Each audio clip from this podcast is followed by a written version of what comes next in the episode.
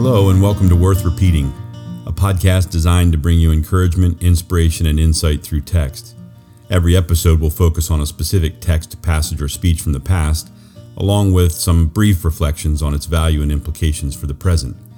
My name is Todd Williams, and I'll be your reader of these words worth repeating.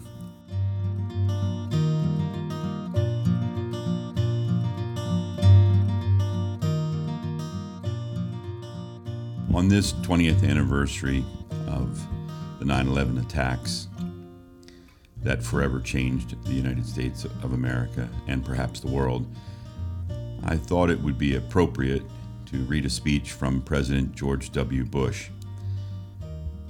It is the speech that he gave the night of those attacks, and I believe it is that which makes this speech worth repeating. It is not a speech that will go down in history as an extremely powerful or elegant or eloquent one.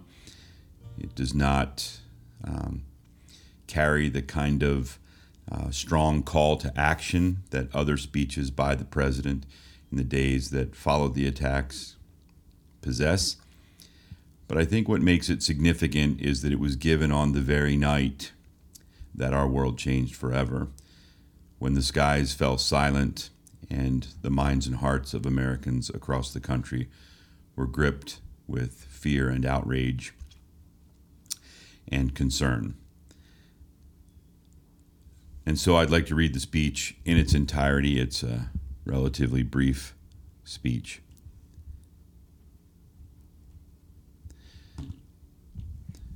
President George W. Bush said these words Good evening.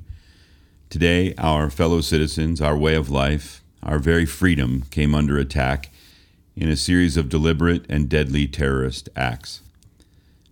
The victims were in airplanes or in their offices secretaries, businessmen and women, military and federal workers, moms and dads, friends and neighbors. Thousands of lives were suddenly ended by evil, despicable acts of terror. The pictures of airplanes flying into buildings, fires burning, huge structures collapsing have filled us with disbelief, terrible sadness, and a quiet, unyielding anger. These acts of mass murder were intended to frighten our nation into chaos and retreat but they have failed. Our country is strong. A great people has been moved to defend a great nation.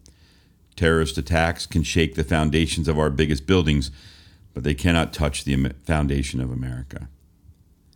These acts shatter steel, but they cannot dent the steel of American resolve.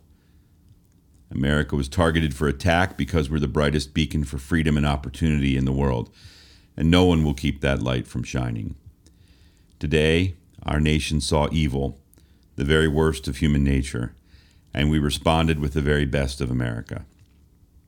With the daring of our rescue workers, with the caring for strangers and neighbors who came to give blood and help in any way they could. Immediately following the first attack, I implemented our government's emergency response plans. Our military is powerful and it's prepared. Our emergency teams are working in New York City and Washington, D.C to help with local rescue efforts. Our first priority is to get help to those who have been injured and to take every precaution to protect our citizens at home and around the world from further attacks. The functions of our government continue without interruption. Federal agencies in Washington, which had to be evacuated today, are reopening for essential personnel tonight and will be open for business tomorrow. Our financial institutions remain strong and the American economy will be open for business as well. The search is underway for those who were behind these evil acts. I've directed the full resources of our intelligence and law enforcement communities to find those responsible and to bring them to justice. We will make no distinction between the terrorists who committed these acts and those who harbor them. I appreciate so very much the members of Congress who have joined me in strongly condemning these attacks and on behalf of the American people, I thank the many world leaders who have called to offer their condolences and assistance. America and our friends and allies join with all those who want peace and security in the world, and we stand together to win the war against terrorism. Tonight, I ask for your prayers for all those who grieve, for the children whose worlds have been shattered, for all whose sense of safety and security has been threatened, And I pray they will be comforted by a power greater than any of us, spoken through the ages in Psalm 23.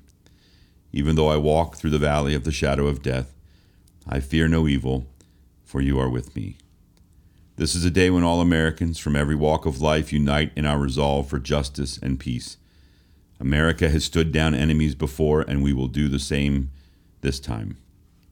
None of us will ever forget this day, yet we go forward to defend freedom and all that is good and just in our world. Thank you, good night, and God bless America. This speech delivered on that fateful night is a brief one, but it does carry with it some significance. The president attempts to let us know what he is doing to bring us to some state of calm, to remind us of the pain and suffering of our fellow citizens. There are those points in history where one generation can remember where it was when thus and such happened. Where were you when Pearl Harbor was attacked? Where were you when Martin Luther King Jr. was assassinated? Where were you when President Kennedy was shot? Where were you when 9 11 happened? Many who may be listening to this might not have even been born when those attacks took place. But we vowed together as a nation never to forget what took place that day.